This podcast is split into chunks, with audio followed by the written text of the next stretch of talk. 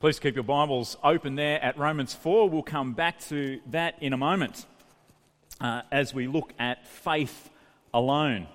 Uh, walking into a church building 500 years ago, uh, you'd probably come across art like this. Uh, quite often carved in stone above the entranceway uh, were artworks like this. Uh, in the middle is Christ the righteous judge sitting on a throne. And on his um, uh, right side are the true Christians. They're drawn with halos around their head. They're, they're, they're well dressed. They're, they look peaceful and serene. The true Christians who belong to Jesus. On Jesus' left side are the untrue Christians. And the picture there is uh, rather frantic. The people in the picture there, they're, they're troubled, they're, they're harassed by demons and their sin, they're raggedly dressed. Now, ordinary churchgoers, as they walked up to a church building, as they walked under this archway and this carving, they would identify with the group on Jesus' left struggling with temptation, struggling with sin, thinking, believing, knowing, expecting that they are destined for a supposed purgatory or even hell. And what was on offer inside the church building was this almost elusive possibility of getting yourself over to Jesus' right side medieval salvation uh, was wrongly seen to be a slow process whereby your works, by your effort, and especially your money, you could cooperate with the grace of God that would act in your soul and be worked out by the leaders of the church through the sacraments. Yet for the ordinary churchgoer, you could never really be sure of your salvation because the next time you go up to the church building, you've got to come back under the same carving again and you'll be drawn to the hopeless reality of being on the wrong side of Christ. So in 1517, Martin Luther radically disturbed the image over the church entrance when he nailed his Reformation ideas. I'm going to look at a quote from Martin Luther which describes him coming to understand justification, how he could be right with God by faith. This is what he says Though I lived as a monk without reproach, I felt that I was a sinner before God with an extremely deserved conscience. Can you imagine which side of the picture he's on? I did not love, yes, I hated the righteous God who punishes sinners. And secretly, I was angry with God. At last, by the mercy of God, meditating day and night, I gave heed to the context of the words, namely, in the gospel, the righteousness of God is revealed, as it is written, He who through faith is righteous shall live. There, I began to understand that the righteousness of God is that by which the righteous lives by a gift of God, namely by faith.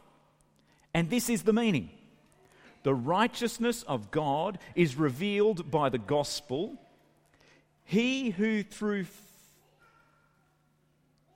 Sorry, I missed the line. Uh, this is the meaning. The righteousness of God is revealed by the gospel, namely, the passive righteousness with which merciful God justifies us by faith. As it is written, he who through faith is righteous shall live. What impact did this have on Luther? How did he feel about it? Here I felt that I was altogether born again and had entered paradise itself through open gates. What a different experience to walking under that carving and feeling like you're drawn to the wrong side of Christ. But he feels like, by understanding justification by faith, he has walked into paradise itself. justification means to be declared right with God, to be accepted by Jesus by faith. A radical idea 500 years ago. Now, before we unpack justification by faith and how it turned the church upside down in 1517, it's important that we understand the problem of faith that we have in 2017. We have a problem with the definition of faith. What is faith? Let's first go to Richard, Richard Dawkins, a biologist. He says, faith is the great cop out, the great excuse to evade the need to think and evaluate evidence. Faith is belief in spite of, even perhaps because of, the lack of evidence. Richard Dawkins is a famous opponent of Christianity, a, a, militant atheist. But he's not just writing this to attack Christianity, and I'm not just straw manning somebody who's out to the side who is, is, is radically against Christianity and faith, because these kind of ideas and definitions start to filter into all of us. So let's go next to somebody a little bit more popular, Tim Minchin, uh, musician he says faith is the denial of observation so that belief can be preserved. Go a little bit more popular again Superintendent Chalmers from The Simpsons. He says prayer has no place in public schools, just like facts have no place in organised religion. You see, if we were to come up with a crowdsourced definition of faith, it would be something like this a religious delusion that is devoid of facts, a blind leap into the dark. Does that sound familiar? But that's not what biblical faith is. Nearly 500 years ago, John Calvin writes as if he is writing for 2017, as if he's addressing Dawkins and Minchins and Superintendent Chalmers and us. This is what Calvin says about faith. Now, we shall possess a right definition of faith if we call it a firm and certain knowledge of God's benevolence, His kindness, His goodness towards us, founded upon the truth of the freely given promise in Christ, both revealed to our minds and sealed upon our hearts through the Holy Spirit. For Calvin, coming out of the Bible, faith is a reasoned conviction based on what God has made known to us. Uh, I wrote down this definition of biblical faith when I was at Bible college. Some of the Institutes of Christian Religion must have actually filtered into me from Calvin. Biblical faith is to be so convinced of the promises of God to us in Jesus that you reorient the whole of your life around them. It's belief, it's trust, it's obedience. To be so convinced of the promises of God to us in Jesus that you reorient the whole of your life around them. It is based on fact, it is based on truth. It's not just a warm, fuzzy feeling or a leap into the dark, but a strong conviction that shapes and orients the whole of our life. Uh, in Romans chapter 4, we've got the example of Abraham as a man of faith. Have a look with me, please, again in verse 18. Romans chapter 4, page 797. I think you need to turn the page to get to verse 18.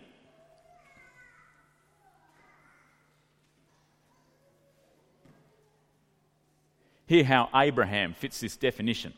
Against all hope, verse 18, Abraham in hope believed and so became the father of many nations, just as it has been said to him, So shall your offspring be. There's the promise of God. Verse 19, without weakening in his faith, he faced the fact that his body was as good as dead, since he was about a hundred years old, and that Sarah's womb was also dead. Yet he did not waver through unbelief regarding the promise of God, but was strengthened in his faith and gave glory to God, being fully persuaded that God had power to do what he had promised. Abraham's a realist. He faces up to the reality of his situation that he's nearly 100 years old. His wife uh, has never had children and doesn't look like she's going to have children. And God says, God promises to him, I'm going to make you the father of a great nation. I'm going to give you lots of children of your own. Abraham faces up to that fact, but he also faces up to the facts about God, that God is able to do what he says that he will do. That's faith based on fact. So, against hope, without wavering, Abraham believes, Abraham has faith. He is so convinced of the promises of God that he orients the whole of his life around them. This is faith. And so now we've reminded ourselves about what faith is. Let's see what's so amazing about the discovery of faith alone for being declared right with God in the time of the Reformation as we unpack these timeless truths of Romans chapter 4. And we're going to do it under two headings. Listen carefully, they're very subtly different. All of justification is by faith, justification of all is by faith. The first one, all of justification is by faith. We are not declared right with God by faith plus something or anything else. It's all by faith. All of justification is by faith. Even for Abraham, this great Old Testament hero, a legend of Israel's identity, the spiritual father of Jews, as impressive as he is Paul says he's justified by faith, by belief alone. Romans chapter 4, verse 1. Can you look at it with me, please? What then shall we say? That Abraham, our forefather, our great hero, discovered in this matter? Verse 2 If in fact Abraham was justified, made right with God by works, he had something to boast about, but not before God. What does the scripture say? It says Abraham believed. You can just interchange the word faith. Faith and belief are the same word in the Bible. Abraham believed, had faith in God, and it was credited to him as righteousness. Now, when a man works, his wages are not credited to him as a gift, but as an obligation. However, to the man who does not work, here's the comparison, but trusts God who justifies the wicked, his faith is credited as righteousness. Now, many of us went off to work last week, or have done in the past, and are, and are living off the fruit of that. If your boss doesn't pay you for the work that you did last week, you can take him or her to court and sue them. You are owed your wages. Wages are not a gift, they are what you've earned. They belong to you. You are owed them. Gifts are different, aren't they? Gifts are not an obligation. If your mother in law doesn't give you a birthday present this year, you cannot take her to court and sue her. Somebody's going to Google this now and find an example of that happening, isn't it? That, but that'd be ludicrous. Gifts are not an obligation, or justification is a gift. It's something that God does. God freely gives it, not out of obligation. We cannot take God to court and sue him to say, hey, give me what I deserve. No, it's because of Jesus' death on the cross in our place that God acquits and declares a sinner to be in a right relationship with Him freely by faith. Not a reward for working, but a gift wholly received by believing. Now, if you sometimes think, surely God can't and won't justify me so simply, we don't see many of these artworks today. We certainly don't have one over our building, but I think we've got one painted in our mind. And so often we can feel like we are drawn, that we are pulled, that we belong on the wrong side of Christ. I struggle with temptation. I fall into sin again and again and again. How can it be that God would freely forgive me? Well, look, please, at verses 7 and 8.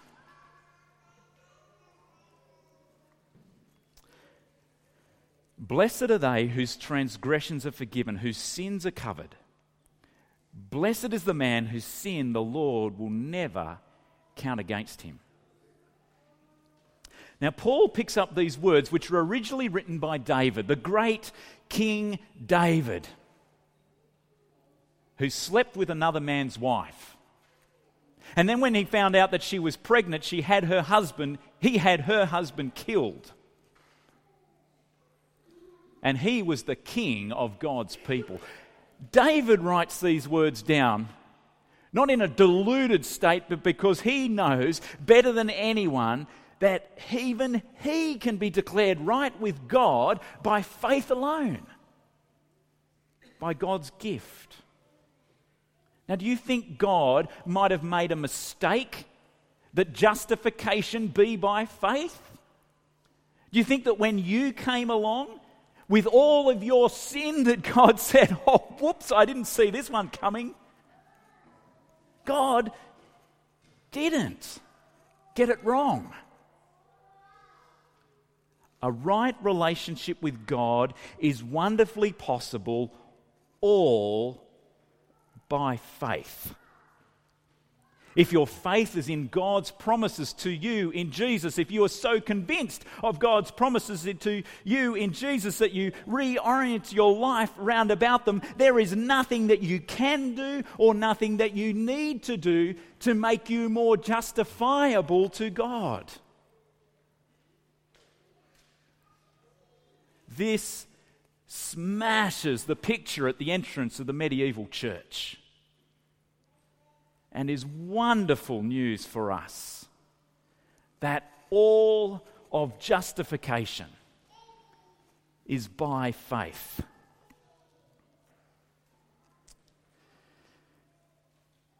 Now, the second thing we want to say about justification is that justification of all is by faith. Uh, when I was at Bible college, I was a guest speaker one Sunday at a youth group uh, that was part of a Vietnamese church. And uh, as I had done a few times before, was uh, s- preaching with the help of a translator. Everything that I would say, they would translate into the other language, which is just uh, a, a really scary thing when you try and tell a joke. Quite often, the translator will say, He just told a joke. It's not funny, but laugh anyway. That's happened to me more than once. Well, this one is a bit funny as well. At the end of the youth group uh, meeting, the leader asked, as a bit of a quiz, what is justification? Now, there's this great pause amongst this Vietnamese youth group until eventually one kid was brave enough to stick his hand up and say, Justification, it's just the Christian way of working your way into heaven. Now, what you need to know is that the talk that I had just given was actually on justification. Maybe something got lost in translation. Justification is not just the Christian way of working your way into heaven, of getting from Jesus' wrong side onto Jesus' right side. One, it's not about working, is it? And it's not just the Christian way. Justification of all is by faith. Justification of everyone is by faith. There's not a Jewish way and a Roman way. There's not an Aussie way and a Vietnamese way. There's not a country way and a city way. There's not a Presbyterian, Anglican, Baptist way. There's not your way, his way, her way, and my way. There is no other way to be justified. Justification of all is by faith. And now, this is the point that Paul makes from verse 9. Abraham was justified before he was circumcised. While he was still a non Jew, while he was a Gentile, before he had the symbolic sign of being a Jew, he was already justified, declared righteous. Have a look with me, please, in verse 9. Romans chapter 4, verse 9. Is this blessedness? The blessedness of forgiveness and acceptance by God. Verse 9 Is this blessedness only for the circumcised, those of Jewish descent, or is it also for the uncircumcised? We have been saying that Abraham's faith was credited to him as righteousness. Well, under what circumstances was it credited? Was it after he was circumcised or before? It was not after, but before. And he received the sign of circumcision, a seal of the righteousness that he had by faith while he was still uncircumcised. So then, he is the father of all who believe but have not been circumcised, in order that righteousness might be credited to them. And he is also the father of the circumcised, the Jews, who not only are circumcised, but who also walk in the footsteps of the faith that our father Abraham had before he was circumcised. I just said the word circumcised far too many times, uh, but it's what's there in the Bible given as the great sign from God to his Old Testament people to show that they belong to him. Not by what they do, but by God's declaration of his promise. And so, what Paul is saying here is that circumcision doesn't make Abraham right with God. It's the sign that he is right with God. Just by sticking a ring on my finger does not make me married. Anyone here could stick a ring on their finger, but it is a sign that I am married.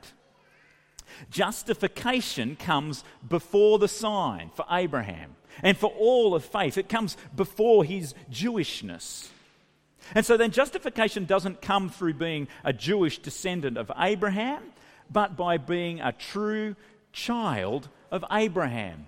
And how do you be a true child of Abraham?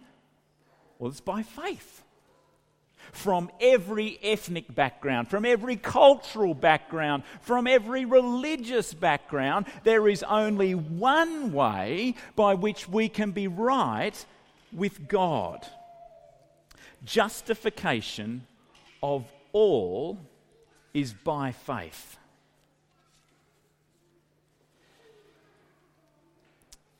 Now, please picture for a moment uh, Jesus in the garden on the night before he was crucified. Almost all of us have, have, have read those passages of the gospel before and have and heard them read and are quite familiar with the image. Jesus' disciples are over there struggling to stay awake, unsure what is going on, and Jesus takes himself so that he's a little bit alone, and there he is praying to God. He is in deep anguish. He has come from God. He knows the plans of his good Father God. He knows what is coming. And he feels all the burden and the stress and the fear and the pain and the anguish that is going to meet him in the day ahead. And there he's praying. My Father, if it is possible, may this cup be taken from me. May I not have to drink down to the dregs of your judgment that you are pouring out on your wrath, on your rebellious humanity. My Father, if it is possible, may this cup be taken from me. Now let's just pause the scene there for a moment. Can you imagine an alternative ending? Could you imagine at this point a loving, all knowing God going, actually, there is another way. I'm not going to tell him about it. Actually, there's quite a few other ways. Sinners might actually earn their salvation by doing enough good works.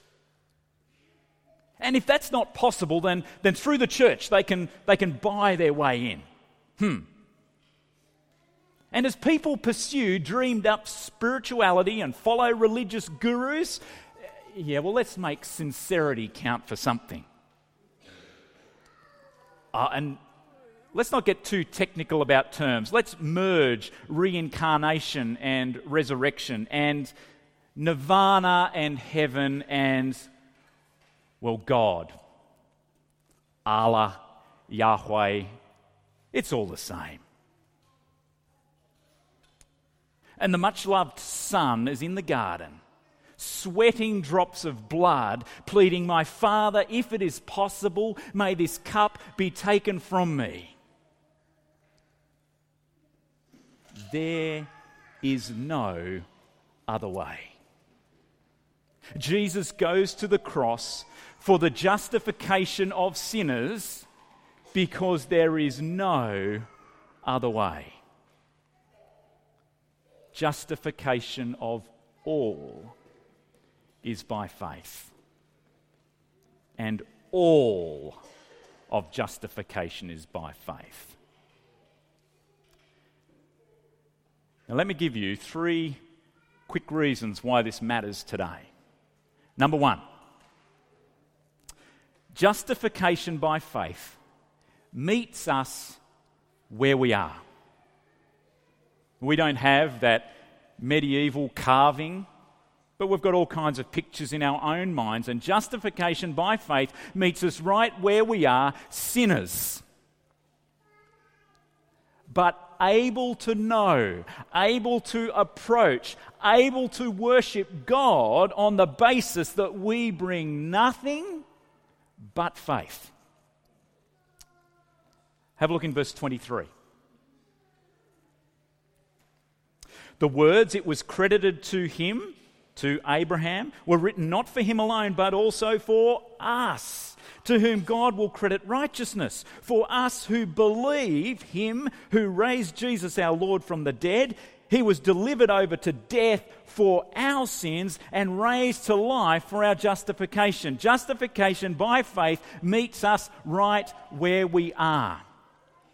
The second reason why justification matters today is that it assures us of God's acceptance.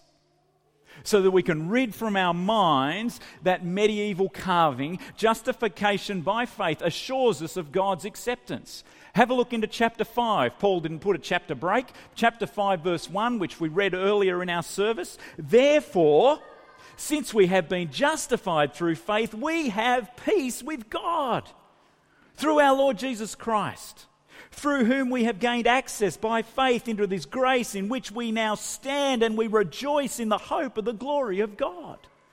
Reason two why justification by faith matters is that it assures us of God's acceptance. And now, the third reason why justification by faith matters is that it gives all the glory to God. The title of this sermon series is Soli Deo Gloria you know Latin, you can translate it for me. Glory to God alone, or alone to God be glory. Uh, the great problem of the human condition, which we read about in Romans chapter 1, is that we sought glory for ourselves. Though we know God, we rejected God and we worship things that have been made. We sought out glory for ourselves. But glory alone is to go to God. Uh, we, we, we are saved uh, by grace through faith, not by works. It is a gift of God so that no one can boast. Paul says in 1 Corinthians, Let him who boasts boast in the Lord. All glory belongs to God. Now, what justification by faith does is that the glory of biblical faith is now not located in the nature of our faith. Uh, by our sincerity or our achievement or our virtue, but the glory of faith is located in the object of our faith God. Justification by faith gives all the glory to God. He's the one who made us, He's the one who saved us in His Son, and for His glory alone. Romans chapter 11, verse 36, is at the end of a section where Paul gets more worked up than even I do at times. And Paul says, For from him and through him and to him are all things. To him, to God, be the glory forever. Amen. That's why justification by faith matters.